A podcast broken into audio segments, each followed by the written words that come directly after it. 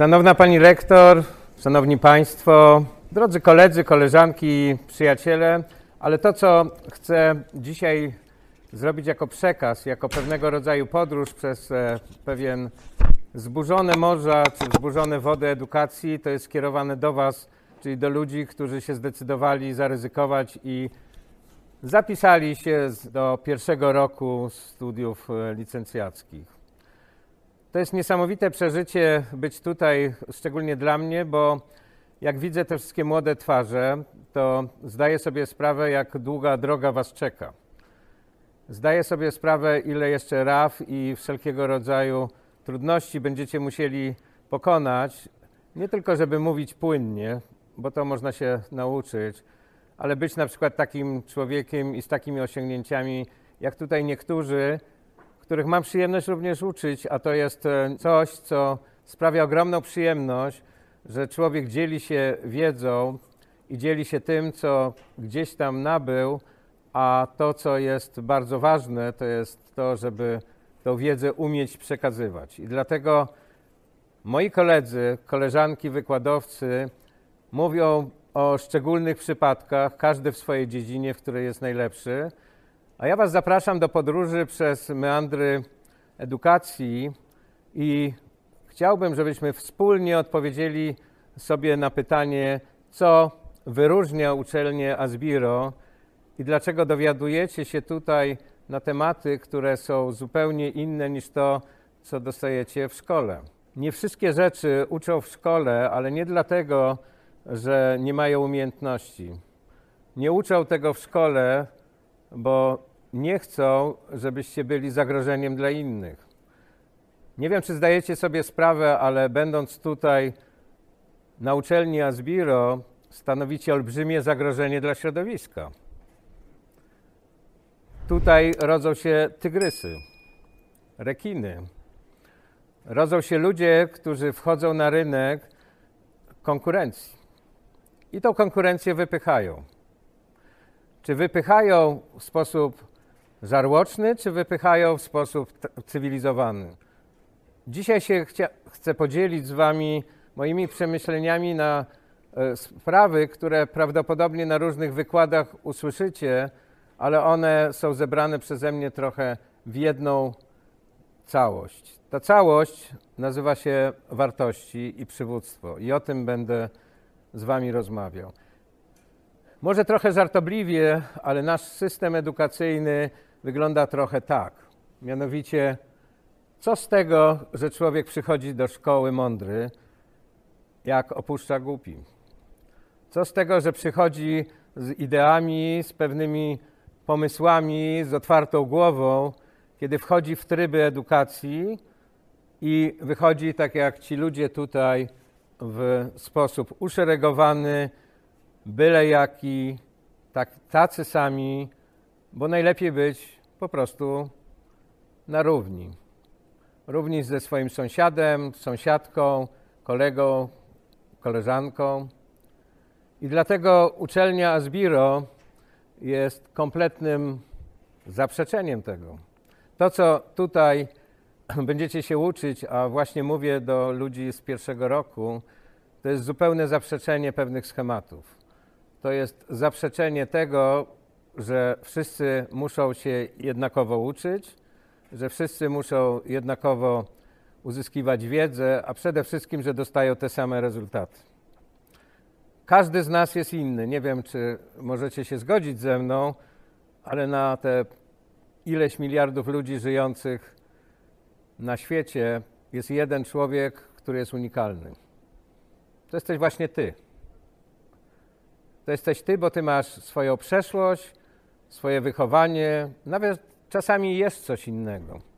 A ponieważ tak jest, w związku z czym ta twoja indywidualność musi być wykazana przez samego siebie.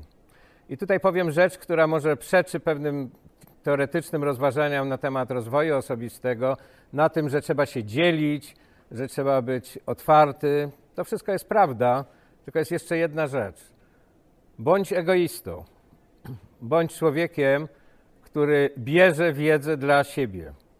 Bo nikt tak dobrze nie zrobi dla innych, nikt nie podzieli się swoim sukcesem jak ty właśnie. I ty, i ty, a nawet ty. Dlaczego tak się dzieje? Przypomnijcie sobie, kto z Was kiedykolwiek leciał samolotem? Wspaniale. No, prawie wszyscy widzę.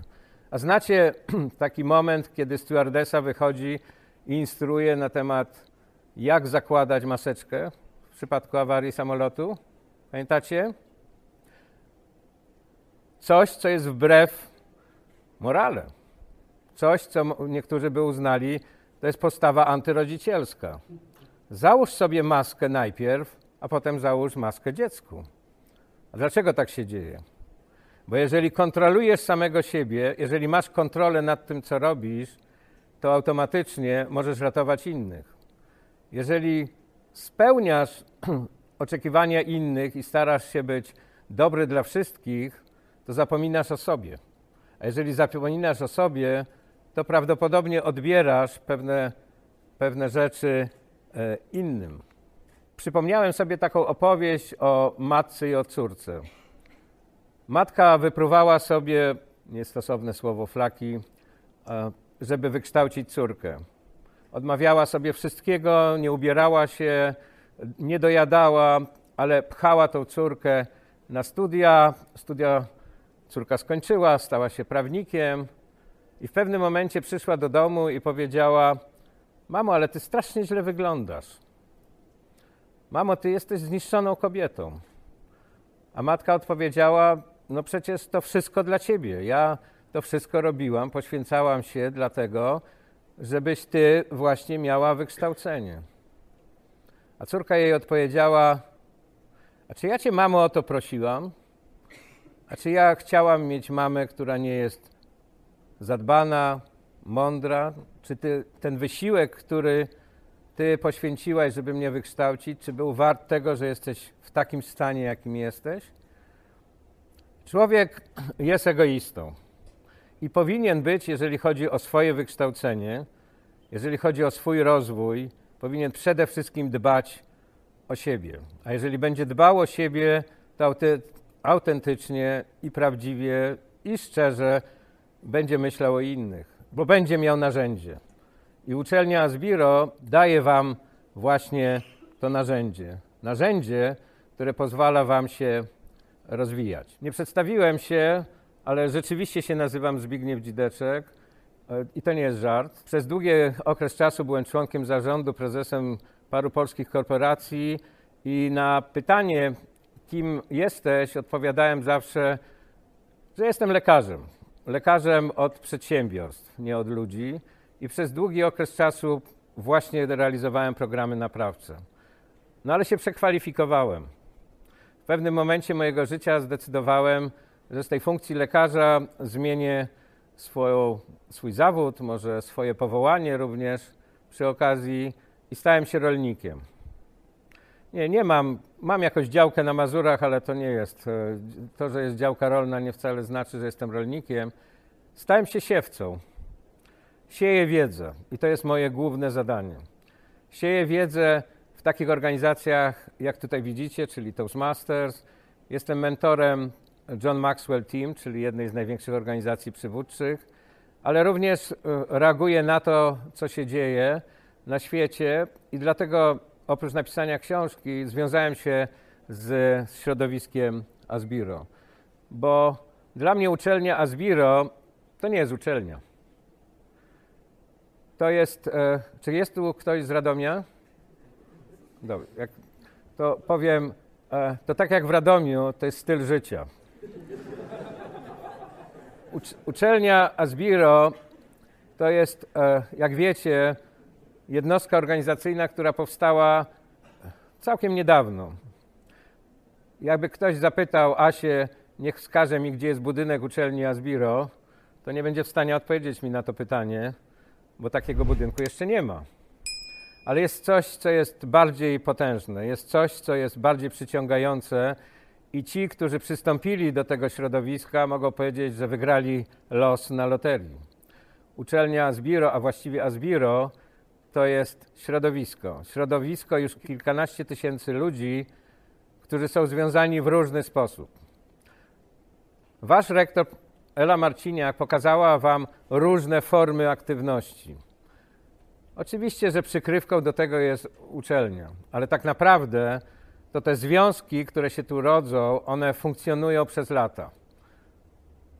Przez lata, bo to funkcjonuje w czasie biznes campów, podczas seminariów, podczas takich spotkań jak tutaj, ale też jest jedna rzecz, którą trzeba bardzo mocno pokazać. Wykłady tutaj są realizowane przez ludzi, którzy są praktykami, którzy coś tam doświadczyli. No i najważniejsza sprawa jest taka, że ci ludzie wiedzą, co to znaczy ból porażki. Bo na porażkach wyciągamy najwięcej wniosków, bo na porażkach się uczymy. Ci, których czekają dopiero wykłady, zobaczą, że te wykłady mają swoją niesamowitą wartość, dlatego że mówią o błędach, o tym, co można zrobić najtaniej, czyli nauczyć się na cudzych błędach. Jest parę osób, które chciałem, żebyśmy nagrodzili oklaskami. To są ludzie, z którymi mam do czynienia bardzo długo. Jednocześnie przepraszam tych, którzy nie znaleźli się tutaj na tej liście, to tylko dlatego, że mi zabrakło miejsca i próbowałem ich zmieścić, ale wtedy ten slajd byłby nieczytelny. Dajcie wielki aplauz Eli Marciniak, Asi Śliwce i wielu, wielu innych. Środowisko i uczelnia Asbiro to nie tylko nauczanie. Dlatego wymieniłem tutaj Monikę Wojton i Jacka Gniatka, dlatego że są twórcami Fundacji Asbiro. Niesamowitego projektu, który dociera nie do bogatych, nie do ludzi, którzy ma stać na, na to, żeby się uczyli. Słyszeliście o szkole w Zambii? To posłuchajcie. A właściwie znajdźcie na stronach Asbiro. Monika Wojton i Jacek, ksiądz Jacek, to ludzie, którzy dają bardzo dużo, a nad nimi stoi tylko jedna nazwa, jeden wyraz Asbiro. I gdy byłem na wycieczce, na wykładach, na wyzwaniu w Zambii w zeszłym roku z niektórymi z Was, to sztandar Asbiro jest bardzo dobrze znany daleko, daleko stąd, kilka tysięcy kilometrów stąd, w najuboższej dzielnicy Lusaki. Może niektórzy z Was nie wiedzą, co to jest ubóstwo. To trzeba zobaczyć. Ja kiedyś miałem taką teorię, że każdy rodzic powinien wysłać dziecko na tydzień na wycieczkę do Indii, żeby zobaczyć, co to znaczy bieda, i wtedy nie będzie odmawiać truskawek ze śmietaną i cukrem, które mu się podaje na obiad. Chciałem tutaj powiedzieć o jednej osobie, dzięki której tutaj jestem. Może to spotkanie było przypadkowe. A może to tak e, los mną pokierował, a ja wierzę bardzo, że los czasami nam otwiera drzwi, zwłaszcza w momencie, kiedy ktoś nam zamknął okno. Jest to Iwona Jabrzyk, którą poznałem i dzięki niej poznałem w 2014 roku, o ile pamiętam. Razem tworzyliśmy klub Toastmasters Asbiro, ale przede wszystkim ona mi pokazała taką dziwną organizację, taką, że nie powiem sektę, ludzi dziwnie się zachowujących, bo rozmawiają o biznesie nawet w momencie, kiedy płyną na kajaku. Ludzie, którzy pytają się, a jaką książkę powinienem przeczytać następną? I ludzie, którzy nie odpowiadają, wiesz co, mam już 100 e, książek, e, tylko nie wiem od której zacząć. Ludzie, którzy nie boją się porażek, a niektórzy ze środowiska Zbiro odnieśli porażki i nie tylko osobiste, ale i finansowe.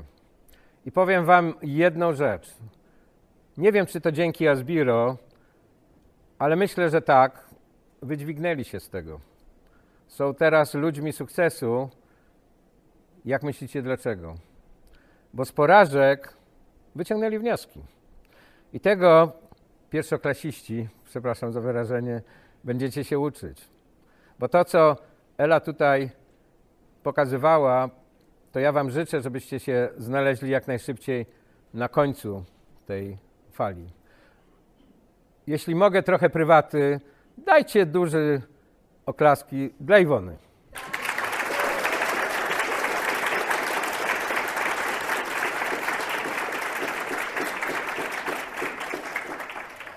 Dziękuję Wam bardzo. Sam bym zaklaskał, tylko mam rękę zajętą. Nie byłoby mojego przekazu do Was, gdybym się nie podparł cytatem, jak ci, co znają mnie z wykładu, wiedzą, że ja staram się zawsze dobrać pewien cytat, który jest na temat. Chciałbym, żeby ten tekst, który w tej chwili widzicie, sprawił, że się trochę namyślicie, że trochę dam Wam do myślenia, a zwłaszcza to, co jest napisane na końcu. Nie możesz dać tego, czego nie masz. Jeżeli się nie nauczysz czegoś, jak możesz dzielić się tym ze światem?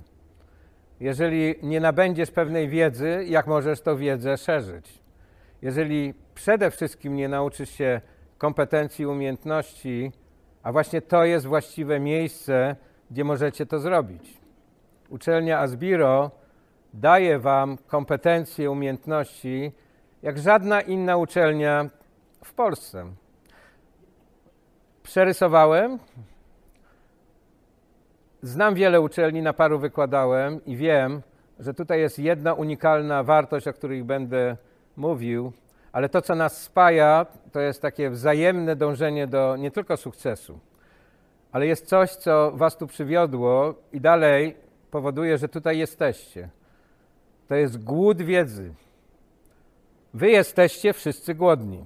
Ja wiem, że jest przed obiadem, ale ten głód napędza to, że później lepiej zarządzacie firmami, że macie lepsze wyniki.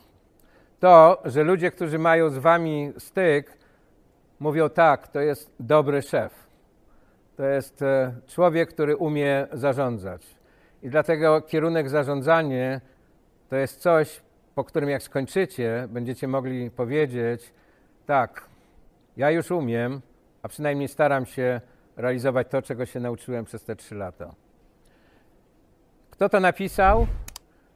Napisał to amerykański przedsiębiorca, później pisarz, człowiek, który stworzył podwaliny pod przyszłe organizacje MLM-owską, ale może i z tego czasami trzeba wyciągać dobre wnioski, a nie, a nie złe, o nazwie Herbalife. Kto z Was chodzi na spotkania na przykład garnków Filipiaka?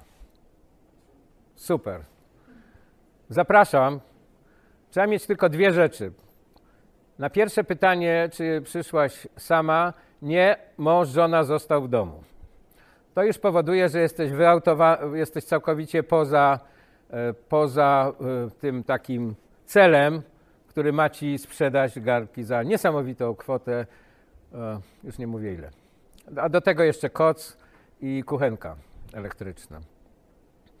Dlaczego ja Was namawiam? Bo są niektóre wykłady, na które warto chodzić po to, żeby patrzeć, jak działa konkurencja, jakie metody stosuje konkurencja. Tu obaj z jesteśmy, może nie zwolennikami, ale przynajmniej uważamy, że ten człowiek zrobił bardzo dużo dla biznesu. Jack Welch między innymi zastosował w General Electric taką metodę, która powodowała patrz na konkurencję, ucz się od konkurencji i stosuj metody, które będą wyprzedzać konkurencję. A więc to nie jest żaden wstyd chodzić na prelekcję garnku Filipiaka, ale jest bardzo ważne, żebyśmy wyciągnęli z każdego spotkania, z każdego seminarium, z każdego wykładu coś dla siebie. Mówiłem o tym egoizmie, dlatego że ten egoizm później będzie dawał Wam podstawę, żeby być lepsi. A jeżeli będziecie coraz bardziej lepsi, będziecie rosnąć jako przedsiębiorcy, to Wasi ludzie będą też lepsi. Wasi ludzie będą więcej zarabiać i nie patrzcie na to, że Wy dużo zarabiacie. Patrzcie na innych ludzi, żeby oni byli po prostu zadowoleni z tego, co, co robią. Trochę podzielę się z Wami taką historią jednego człowieka, którego niektórzy tu znają. Ten człowiek rozpoczął pracę w 1979 roku w jednym z dużych zakładów przemysłowych i był od samego początku niepokorny. Jego pierwsza praca to było konstruktor, czyli przerysowanie idiotycznych rysunków na kalkę na równie idiotyczne rysunki, bo były rysunki w normach angielskich, a tutaj musiał przerysowywać to na normy polskie. I po trzech miesiącach doszedł do wniosku, że musi coś zrobić. Żył, mieszkał w ma dość małym miasteczku na Podkarpaciu i doszedł do wniosku, że czegoś tutaj tym ludziom brakuje. Wynajął przestrzeń w starym barze i rozpoczął sprzedaż wyposażenia wnętrz. Ciekawe ceramiki, różnego rodzaju dziwne rzeczy, które się czasami nie przydają do domu, ale ładnie wyglądają. To były czasy, kiedy przychody wpisywały się w zeszyt. Czy ktoś z Was wie, co to znaczy podatki? Ten człowiek nie płacił żadnych podatków. Jak go pytali, jak to jest, że panie inżynierze, pan, pan po prostu coś robi takiego dziwnego w tym miasteczku, sprzedaje jakieś tam ceramiczne garnki inne rzeczy, jak pan na to znajduje czas? Bo nikt nie wiedział, że sobota, niedziela brał samochód, przyczepkę, jeździł po całym kraju i zbierał takie różne dziwne artystyczne rzeczy. Chciałem podzielić się taką jedną informacją. Ten człowiek stoi przed wami i to były początki jego przedsiębiorczości. Bo przedsiębiorczość zaczyna się od pomysłu. Gdybym w tym czasie stanął i dalej myślał o tym, żeby być e, coraz lepszym inżynierem e, w zakładzie przemysłowym, to prawdopodobnie nie stałbym przed wami tutaj, bo bym dalej był kreślarzem. Być może, że już na emeryturze, ale dalej bym nie wyszedł poza pewien krąg. Tu, gdzie jesteście, nie pozwolą wam na to, żebyście tak właśnie myśleli. Tutaj jest ciągłe wyzwanie na to, żeby wychodzić poza komfort, poza swoją strefę komfortu i żebyście się sami napędzali. Żebyście byli tak entuzjastycznie nastawieni do tego, co tu się dzieje, żebyście ciągle byli niepokorni. Żebyście ciągle myśleli o tym, co ja mogę zrobić lepiej. I znowu, co ja mogę zrobić lepiej w swoim życiu. Ale jak zaczniecie dochodzić do takich wniosków, to zainfekujecie innych. I to nie jest, myślę o covid -zie. Myślę o tej, tym wirusie, który się nazywa przedsiębiorczość. To właśnie tutaj na uczelni Asbiro będziecie się tego uczyć. No dobrze, tylko każdy, który z Was tutaj siedzi, przychodząc tutaj, zwłaszcza pierwszy raz, ale myślę, że każdy również, który jest na drugim, trzecim roku, zastanawia się, co ja z tego będę miał. Co masz z tego, że jesteś w uczelni, przyjacielu? Ja mam taki hashtag warto wiedzieć, bo warto to jest wartościowanie. Natomiast warto wiedzieć, to jest coś, co jest poza wszelką konkurencją. Wszystko, co jest więcej wartościowe. Dlaczego tutaj przyszedłeś? Zastanów się na chwilę i spróbujemy się wzajemnie podzielić, co jest tutaj ważne i co uczelnia Zbiro ci daje. Ja bym tu odwrócił takie stwierdzenie jednego z amerykańskich e, prezydentów, który mówił, jeżeli nie wiesz, co państwo ma ci dać, to zastanów się, co ty możesz zrobić dla państwa. A ja bym odwrócił to stwierdzenie. Zastanów się, jak maksymalnie wykorzystać te trzy lata. Zastanów się, jak dużo możesz uzyskać z uczelni Asbiro i jak dużo możesz, w cudzysłowie, wydrzeć z tej uczelni. A jak to można zrobić? No nie tylko biernie przychodząc na wykłady, nie tylko biernie uczestnicząc w warsztatach, nawet to, o czym Ela mówiła, czyli realizując projekty, pomyśl o sobie. Trzy lata to dużo. Jeżeli dzisiaj się urodziło dziecko, to za trzy lata będzie chodzić, będzie mówić. Trzy lata to ogrom czasu. Spędźcie ten czas konstruktywnie i efektywnie. Bądźcie egoistami. Myślcie o tym, co możecie wydrzeć z tej uczelni, co możecie wziąć dla siebie i jak to przetworzyć, żeby za cztery lata powiedzieć: Ta moja firma to jest coś. A więc, co ja z tego będę miał? To wszystko zależy od ciebie. Tyle weźmiesz i tyle władzy będziesz miał, miała, ile sobie weźmiesz. No tak, tylko w takim razie jesteśmy w punkcie, gdzie wszyscy się zastanawiają, no dobrze, ale co ja będę robił za rok, za dwa? Popatrzcie na ten rysunek. Ile widzicie tutaj prętów? Mamy do czynienia z e, przeciwnikiem. Bardzo wyrafinowanym, niebezpiecznym, sprytnym i co najgorsze, bardzo dobrze nam znanym. To jesteśmy my. My sami. Słowo przeciwnik specjalnie użyłem z przekąsem, dlatego że my czasami właśnie dajemy się poddać pewnym iluzjom. To, co przed chwilą widzieliście, to jest iluzja. Nasz wzrok, nasz mózg powoduje, że podsuwa nam pewne rozwiązania, które są czasami bezpieczne, które powodują, że my się zastanawiamy nad tym, czy dobrze robimy. Chciałem Wam tylko potwierdzić ze swojego długiego życia, e, z tego, że jestem związany tak długo z środowiskiem Asbiro, zrobiliście najlepszy krok, jaki mogliście zrobić, będąc tutaj. I nie mówię o tej sali.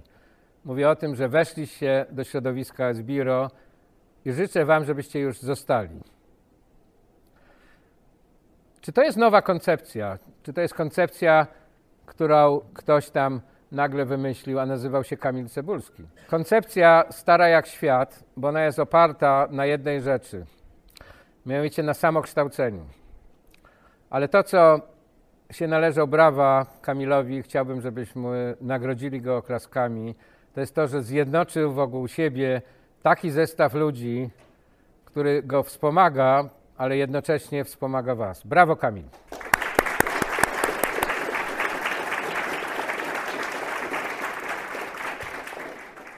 Popatrzcie na ten rysunek jeszcze raz. Zastanówcie się, jak mocno to, co macie tutaj, Was oszukuje. A więc musicie również panować nad swoimi emocjami, nad tym, co robicie i nad tym, co wywołuje u Was pewien efekt, że nie zawsze podejmujecie dobre decyzje. Już mówiłem o tym, to była dobra decyzja. Ale kiedy będzie ta decyzja skuteczna? Jak ukończycie trzy lata nauki tutaj i wyjdziecie z taką jedną, i to nie dyplomem uczelni Asbiro, tylko z jedną myślą. To były naprawdę dobre lata i mogę wymienić Ciebie Adamie, Ciebie Mariuszu, Ty Kasiu, Ty Asiu. To zostanie na lata. I chciałem Wam bardzo mocno podkreślić, że środowisko Asbiro się bardzo mocno wspiera również biznesowo. To jest ta inwestycja, która nie jest krótkoterminowa.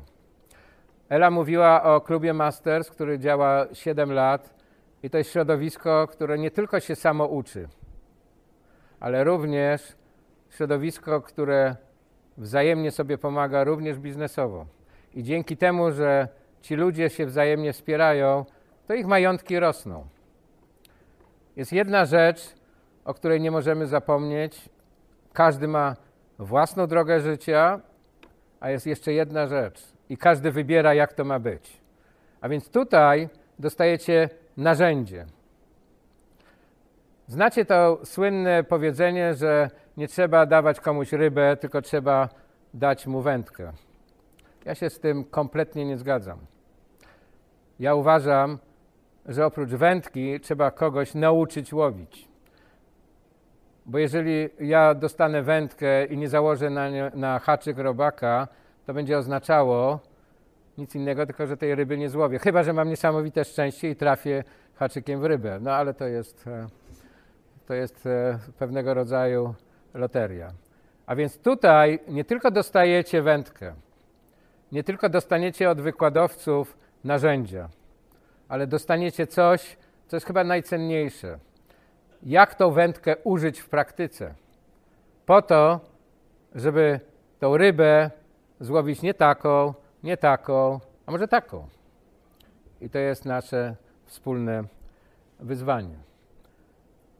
Człowiek przychodząc albo zaczynając pewien projekt jest trochę jak ten przedstawiony na tym, na tym zdjęciu ślepiec. A właściwie człowiek, który nie za bardzo wie, w którym kierunku iść. I dlatego cała konstrukcja uczelni i to, co Ela pokazywała między innymi na te poszczególne etapy rozwoju, jest tak skonstruowana, że będziecie iść po tych schodach, będziecie iść po tych szczeblach tego, co się nazywa przedsiębiorczość. Jedna tylko moja prośba. Bądźcie ciągle głodni. Bądźcie ciągle niecierpliwi. Bądźcie ciągle zadającymi pytania. Ja mam tą przyjemność prowadzić wykłady yy, i mieć tutaj Was również jako swoich podopiecznych, bo tak to bym nazwał. I bardzo mnie cieszy, jak mi zadajecie pytania, bo to znaczy, że jesteście ze mną. To znaczy, że to, co powiedziałem, Was intryguje. I apeluję do Was, i proszę, żeby wykładowcy, którzy to są, tego nie słyszeli, męczcie wykładowców, dajcie im popalić. Nie ustańcie w pytaniach, bo w momencie, kiedy pytacie, i to powiem za siebie, ale myślę za wszystkich, wykładowca się cieszy, bo to znaczy, że nie gracie w grę na laptopie czy na, na telefonie w trakcie wykładu, ale przede wszystkim nie tylko, że słuchacie, ale przetwarzacie. To jest to, co do Was apeluję i do czego mam prośbę. Jednym z elementów tego, co będziecie się tu uczyć, ale też uczycie, to jest sprostanie porażkom. No czasami tak bywa, że człowiek jest bez grosza. Kto z Was kiedykolwiek miał upadłą firmę? Wspaniale. Ja jak kiedyś przyjmowałem do pracy, to jednym z moich takich koronnych pytań było, czy kiedykolwiek działałeś jako sam? No, część ludzi mówiła tak. Ale wiecie, kogo wybierałem? Wybierałem człowieka, który upadł, któremu działalność się zawaliła. Nie wiem, czy zwróciliście uwagę, że jednym z których podnieśli rękę, to był Kamil. No i co? Dalej jest upadły? Dalej leży? Bo to, że nam się raz w życiu nie powiodło, to wcale nie znaczy, że nam ma się przez cały czas właśnie nie dawać wyjść z kryzysu. Bo kryzys nas uczy.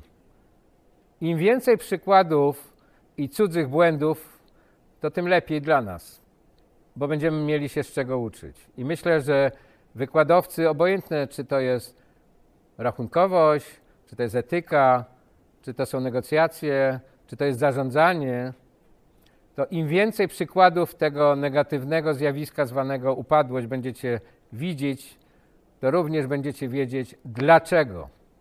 Bo koronne pytanie, które powinniście zadawać wszystkim, ale i również sobie, to jest dlaczego. Dlaczego tak zdecydowałem, a nie inaczej? Dlaczego inni myślą tak, a ja myślę tak? Nie powstałyby wielkie projekty, nie powstałyby nawet rzeczy, które macie w rękach, czyli telefony, laptopy, komputery osobiste, gdyby ludzie, którzy to tworzyli, nie pytali dlaczego i nie mieli celu samego w sobie, żeby odpowiedzieć na to pytanie, i również z lenistwa. Koło zostało wynalezione z lenistwa, bo się nikomu albo nie części ludziom nie chciano przenosić ręcznie. Samochód powstał z lenistwa. Samolot również. Bo po co płynąć statkiem przez ileś tygodni, jak można do, e, do Stanów Zjednoczonych e, udać się w ciągu paru godzin? Większość wynalazków powstało z lenistwa. Nie bójcie się lenistwa, bo ono jest twórcze, tylko je odpowiednio używajcie. A to, że czasami zdarzy się, że nie macie niczego w kieszeniach, jak ten człowiek tutaj, to my nie wiemy, jaką złotą kredy kartę kredytową ma może w kieszeni koszuli, która jest zasłonięta. Uczelni w Polsce i nie tylko jest bardzo dużo. Ela powiedziała, że w jakimś tam spotkaniu ambicją jest, żeby uczelnia Asbiro była drugim Stanfordem. A ja zadaję pytanie, a dlaczego uczelnia Asbiro ma być Stanfordem? A może uczelnia Asbiro ma być uczelnią Asbiro? I niech się Stanford uczy, jak to robić. Jeżeli my stawiamy poprzeczkę na pewnym poziomie, to dążąc do tego poziomu, będziemy dążyć do tego poziomu i co się stanie, jeżeli dojdziemy do tego poziomu? Co, następny cel? A może lepiej postawić poprzeczkę tak wysoko, że być może niemożliwe jest to, żeby do niego dojść. Żeby ta granica była tak daleko, żebyśmy jej prawdopodobnie nie przekroczyli. Ale próbować trzeba. Trzeba chcieć i widzieć tą perspektywę tak daleko, że być może zajdziemy dalej niż konkurencja. To, co w nas jest, i mówiliśmy o tym, że jednym z największych wrogów jesteśmy my sami, to jest samo ograniczanie. My się sami ograniczamy w naszych celach, w naszych marzeniach, bo chcemy być bezpieczni. I to, co chciałbym, żebyście wychodząc z tej sali wzięli ze sobą jako jedyną rzecz, oprócz długopisów Azbirów, to żebyście się czuli ciągle głodni, a przede wszystkim, żebyście nie mieli ograniczeń. Bo ograniczenia powodują, że jesteśmy ograniczeni. Stawiajcie sobie cele, które są bardzo, bardzo daleko.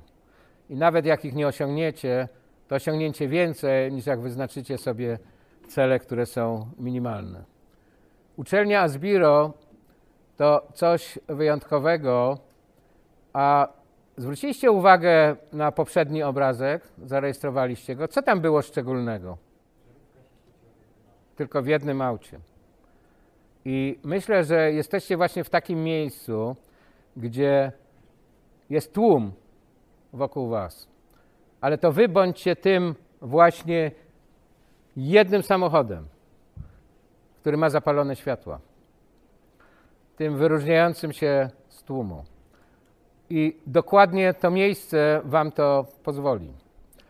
To miejsce spowoduje, że będziecie jedyni mieli zapalone światła światła rozwoju, kształcenia i przedsiębiorczości. Bo to, co tutaj się dzieje, to się przekłada na pieniądze. To, co się uczycie, w jakiś sposób będzie tym, co przysporzy Wam zysków. Czy chcecie, czy nie chcecie, ale natrafiliście na żyłę złota. Chcecie kopać bitcoiny? Kopcie.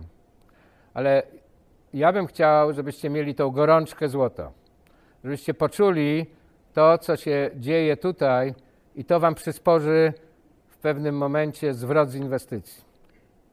Nikt wam nie gwarantuje, jaki będzie stopa zwrotu, ale jeżeli już zainwestowaliście w siebie, będąc tutaj, to ta stopa już okazuje się większa niż jeden.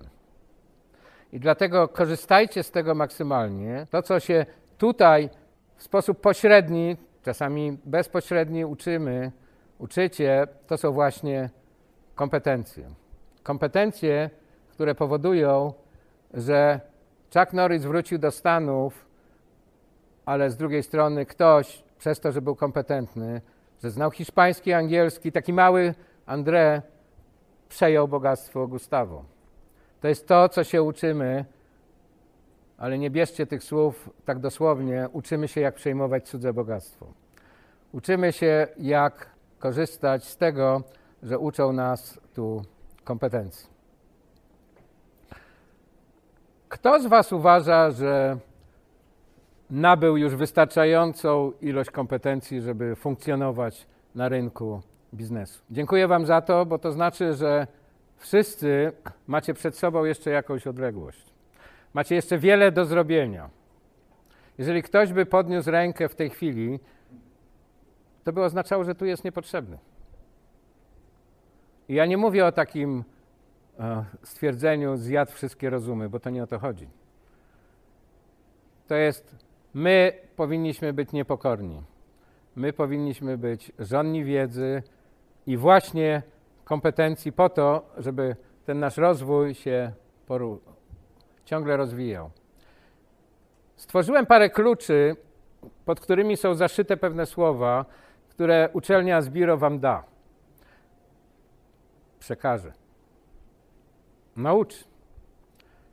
I wykładowcy podzielą się swoją najlepszą wiedzą właśnie w tych zakresach. Jak myślicie, co jest pod pierwszym kluczem? Podstawowa sprawa to wiedza. Wiedza rozumiana jako transfer pewnych informacji z jednego mózgu do drugiego. Ta wiedza jest na tyle szeroka, że nie jesteście w stanie tego wszystkiego, wszystkiego zaabsorbować, ale z drugiej strony ta wiedza będzie przez Was wykorzystywana praktycznie. Dlaczego ja o tym mówię? Jak obserwuję, to część z Was, e, moich słuchaczy, nie robi notatek. I oni są o ten jeden ułamek procenta mniej konkurencyjni.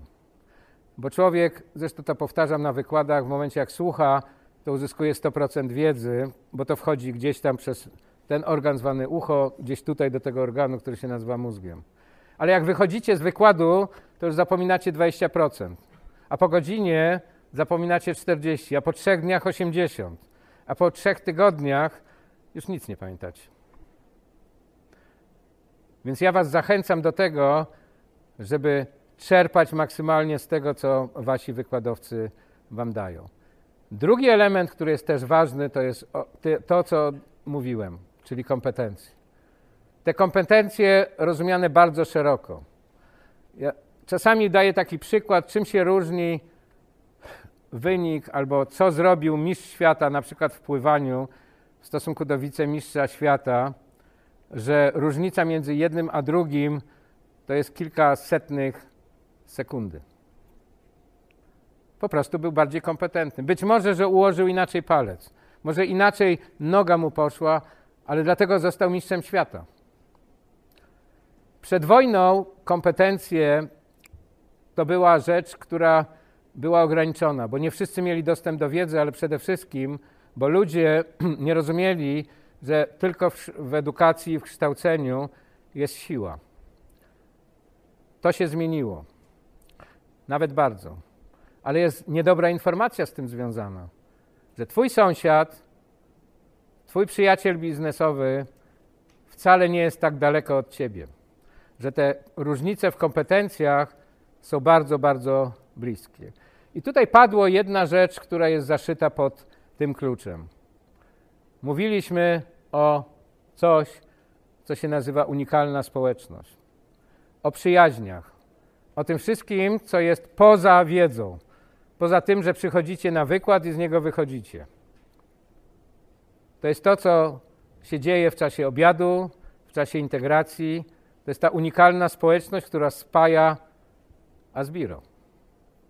Tu się rodzą przyjaźnie, tu się rodzą przyjaźnie biznesowe, tu również, z tego co wiem, rodzą się małżeństwa. To wszystko spaja nie tylko społeczność Asbiro, to spaja nas jako, jako ludzi. Jeszcze jedna rzecz, która jest e, chyba bardzo ważna. My zazwyczaj patrzymy na ludzi, którzy są e, gdzieś tam na szczytach, ludzie, którzy zarządzają korporacjami. Czasami przenosimy wzorce od nich, czasami bierzemy pewne przykłady. Natomiast ja znalazłem cytat e, jednego z ludzi, który dawno, dawno temu żył, ale napisał świetną książkę. Książkę o wojnie.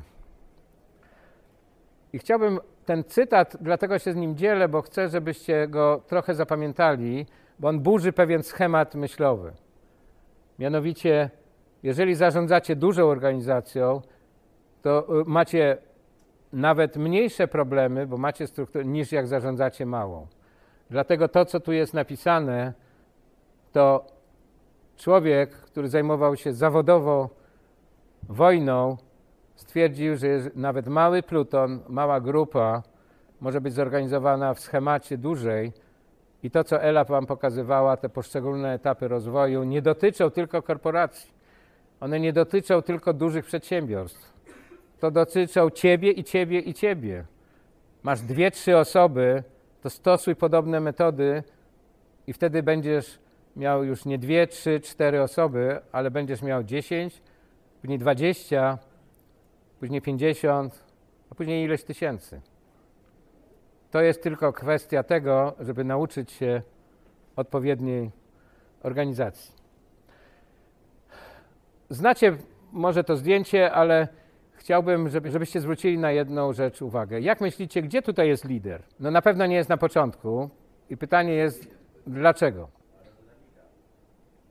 Okay. Tak z teorii przywódcy. Zobaczcie, że na tym zdjęciu akurat lider w żółtej koszulce jest gdzieś w środku. Dlaczego tak jest? Bo cały zespół pracuje na niego. W kolarstwie tak jest, że lider wcale nie prowadzi. Jeżeli to jest zespół kolarski, to lider ma ostatni kilometr, a może kilkaset metrów. I on wysuwa się poza, poza zespół i zwycięża. Wszyscy pracują na lidera, on też pracuje, ale wszyscy razem. Chcę, żebyście otrzymali taki jasny przekaz. Liderem się staje codziennie. Czy rodzi się liderem? To jest pytanie, na które chyba nikt jeszcze nie zdążył odpowiedzieć, ale ja uważam, że liderem stajemy się przez to, że się uczymy, że nabywamy pewne kompetencje, a przede wszystkim, że ciągniemy za sobą ludzi. I obojętne, czy masz firmę, która ma dwie osoby, czy pięć, czy dziesięć, czy tysiące, to ty jako lider masz grupować wokół siebie ludzi. Ela mówiła o pracy zespołowej, ja powiem jeszcze bardziej twardo.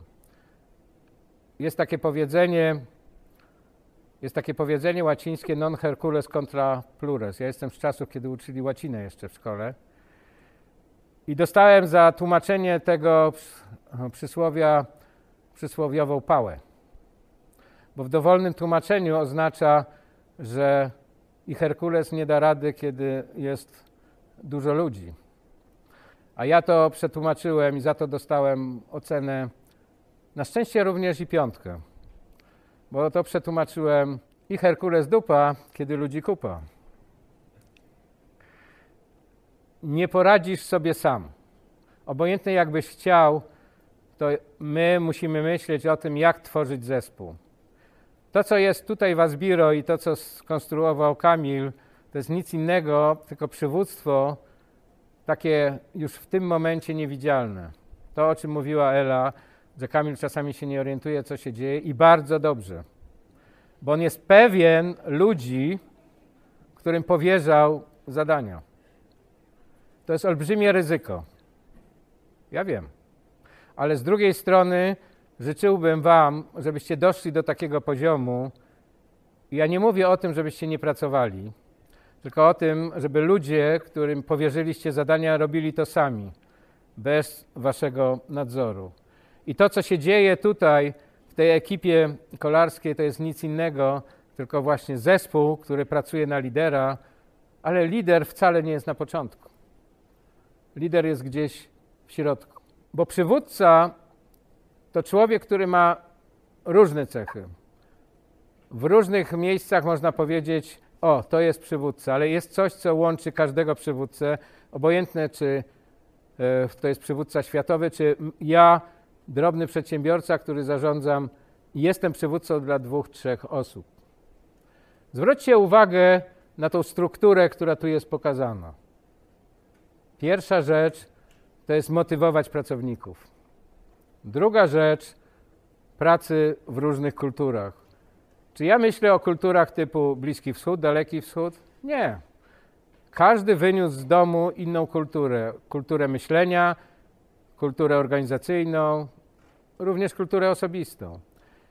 No i przede wszystkim to, pomimo tego, że to jest mało procent, to jest e, wspomaganie zmiany.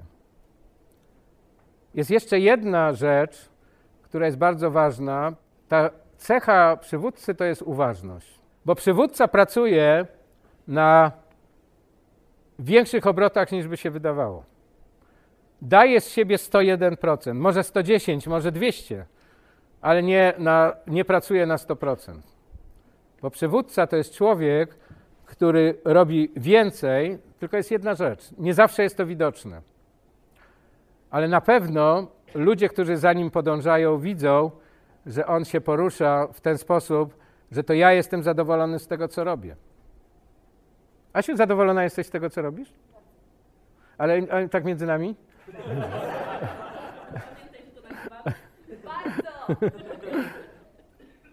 E, a już tak całkiem serio, na tym polega umiejętność budowania zespołów. Na tym polega umiejętność przywództwa, że budujemy zespół, który za nami podąża. Za chwilę Wam pokażę coś, co się nazywa taniec przywódcy, ale to wcale nie znaczy, że ludzie, którzy idą za przywódcą, nie mogą tworzyć własnych piramid.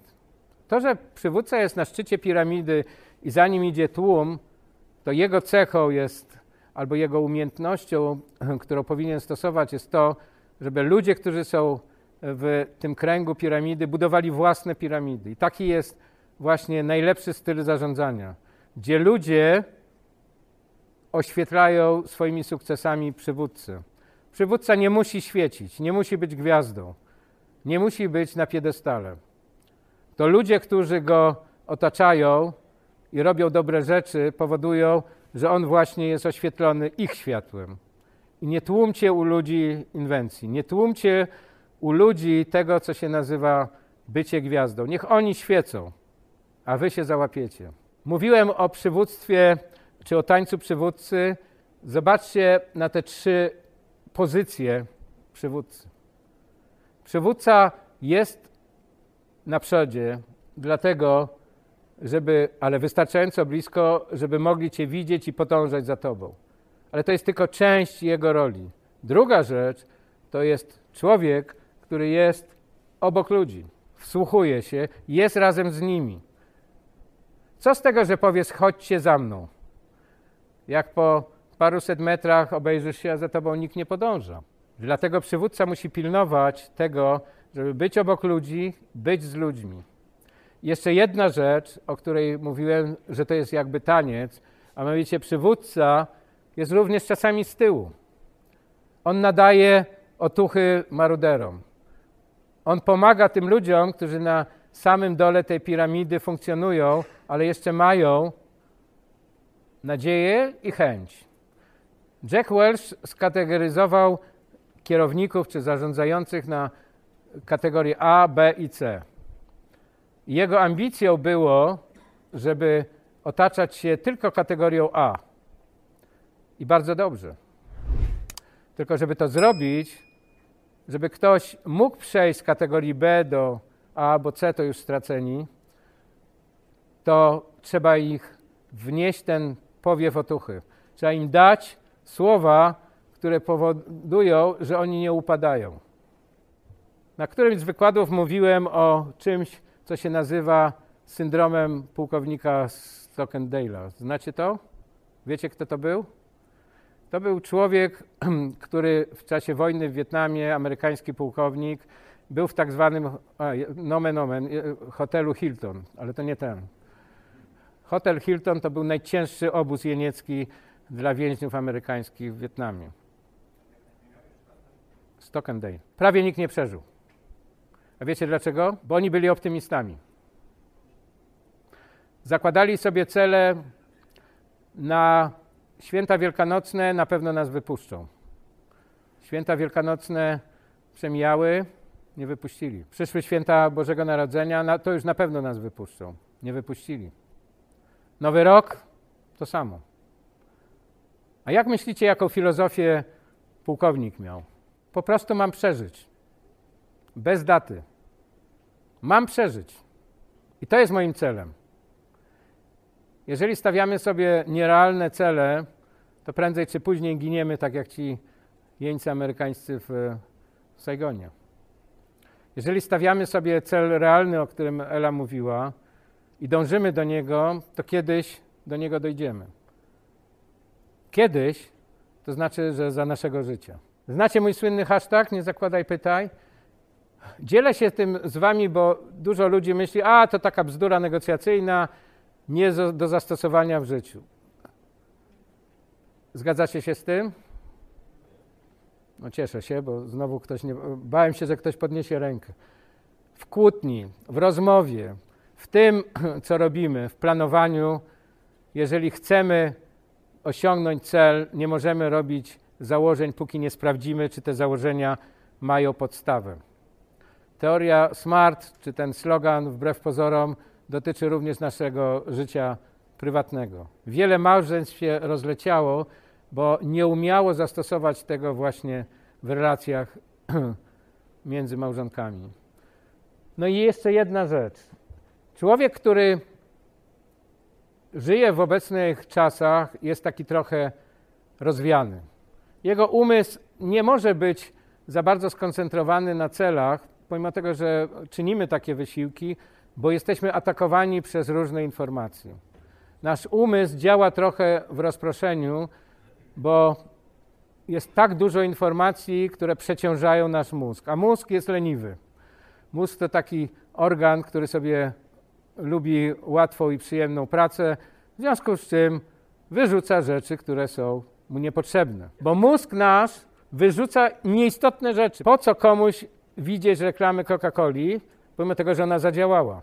Pamiętacie taki słynny, zakazaną zresztą reklamę Coca-Coli, gdzie w czasie filmu wpuszczano takie mikrosekundowe scenki z pustynią, z wyschniętym jeziorem, z pieniącym w lodzie brunatnym płynem.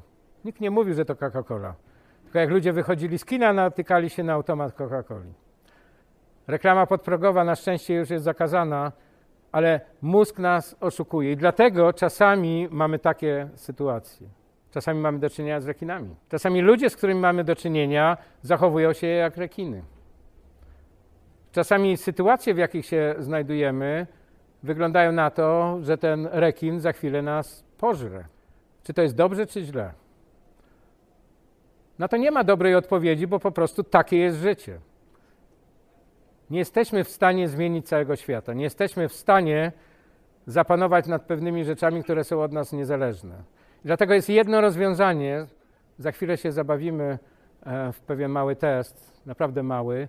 Natomiast zanim to, to, to akurat trafia do mojego pokolenia, czyli jestem jedyny na tej sali, który to prawdopodobnie pamięta. Wiecie, co to jest? Ja to zdjęcie widziałem, nie powiem będąc iluletnim chłopcem, ale to był 1967 rok. Widziałem u rodziców, bo dostali przypadkiem, takie było pismo Y, Ameryka i to było pierwsze, jedno z najbardziej spektakularnych, kolorowych zdjęć w tym piśmie. Jacqueline ucieka po zabójstwie prezydenta Kennedy'ego. To już chyba bardziej pamiętacie. Ja byłem wtedy dyrektorem handlowym Ciechu, wchodzę do sekretariatu, a moje sekretarki mówią, szefie, niech pan włączy telewizor, bo coś się dzieje, tylko nie wiemy, czy to przypadkiem nie jest jakiś film. Otworzyłem, patrzę, akurat dokładnie ten moment. I myślę sobie, jakieś jaja. Po prostu to jest niemożliwe. Kazały mi włączyć jakiś horror. Ale to się naprawdę działo. Później zetknąłem się z tym bardzo smutnym zresztą obrazem. Wiecie, co to jest? Somalia, ileś tysięcy ludzi zostało zabitych. I tak leżeli, a ludzie się cieszyli, bo to byli wrogowie. To jest wrak ukraińskiego samolotu pasażerskiego zestrzelonego nad Rosją. 260 osób zginęło. A to, jak myślicie, co to jest? To jest Iran, tylko że w 1970 roku. Kobiety tak mogły chodzić, tak mogły czytać książki. A tak jest teraz. Po co ja to wszystko Wam pokazuję? Bo żyjemy w świecie, który nas atakuje różnymi brutalnymi sprawami, brutalnymi zdjęciami, brutalnymi wydarzeniami i informacjami. I nasz mózg powoli się uodpadnia. Nasz mózg działa w ten sposób, że zaczyna wyrzucać te nieistotne informacje. Począwszy od tego, ile razy skręciłem w lewo, pomimo tego, że jechałem. Ile razy widziałem reklamy jakiegoś tam produktu, aż po takie straszne sytuacje, ale tak naprawdę to, to co jest tutaj pod, w tej środkowej części, mówi nam, no dobrze, ale to daleko. To nas nie dotyczy. To nam nie przyjdzie. Nie wiemy tego. Dlatego jest jedna rzecz, którą powinniśmy się nauczyć. Dystansu do życia i nawet wychodzenia z nawet z najtrudniejszych sytuacji. Znacie ten znaczek? On jest trochę zmieniony. Dlaczego został zmieniony? Ponieważ w Stanach Zjednoczonych stała się rzecz straszna dla Kentucky Fried Chicken. 900 ponad lokalizacji jednego dnia nie dostało kurczaków. Wiecie, co to znaczy dla restauracji, które sprzedają kurczaki? 900 lokalizacji nie mogło sprzedawać, nie robiło biznesu. I zarząd Kentucky usiadł i się zastanawiał, jak zareagować na tą sytuację kryzysową, jak się wytłumaczyć. Dać ogłoszenie w gazecie, może prostować, może jakąś premię dać tym, co następnego dnia przyjdą i będą chcieli kupić. I doszli do wniosku, nie. podejdziemy do tego lekko. Zmienimy na pewien okres czasu logo firmy. To jest prawdziwe logo. Czy ktoś z Was jest w stanie przeczytać? To? Dokładnie. A więc w tym strasznym świecie, w tym codziennym horrorze, który się wydarza, ja nie mówię o Polsce, mówię o całym świecie, to jedyna rzecz, którą ja Wam sugeruję e, ze swojego doświadczenia, to jest coś, co się nazywa pozytywna postawa. Jeżeli nie wiecie, jak reagować na kryzys, to przynajmniej ratujcie siebie, że ustawiacie się do tego zdarzenia w sposób pozytywny. Żeby była jasność. Po to wam dałem przykład hotelu Hilton, nomen omen, e, że to nie chodzi, żeby być optymistą. Wiecie, czym się różni optymista od pesymisty? Pesymista to po prostu dobrze poinformowany optymista. Bądźcie pozytywni. I dlatego w Wasbiro znajdziecie również czasami sytuacje. To jest mój przyjaciel Karol Salawa, wielki wiking, o, niedźwiedź tutaj. Miejcie dystans do siebie. Jeżeli coś się dzieje nieprawidłowego, jeżeli coś wam nie idzie po myśli, to bądźcie pozytywni do siebie. Mój apel jest może trywialny ale człowiekiem, którego powinniście polubić najbardziej na świecie, jesteście wy. To ty masz się lubić, to ty masz się lubić i ty też masz się lubić.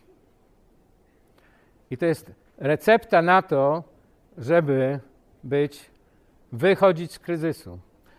No dobrze, to takie krótkie ćwiczenie nie wymaga papieru, nie wymaga niczego, wystarczy tylko pomyśleć.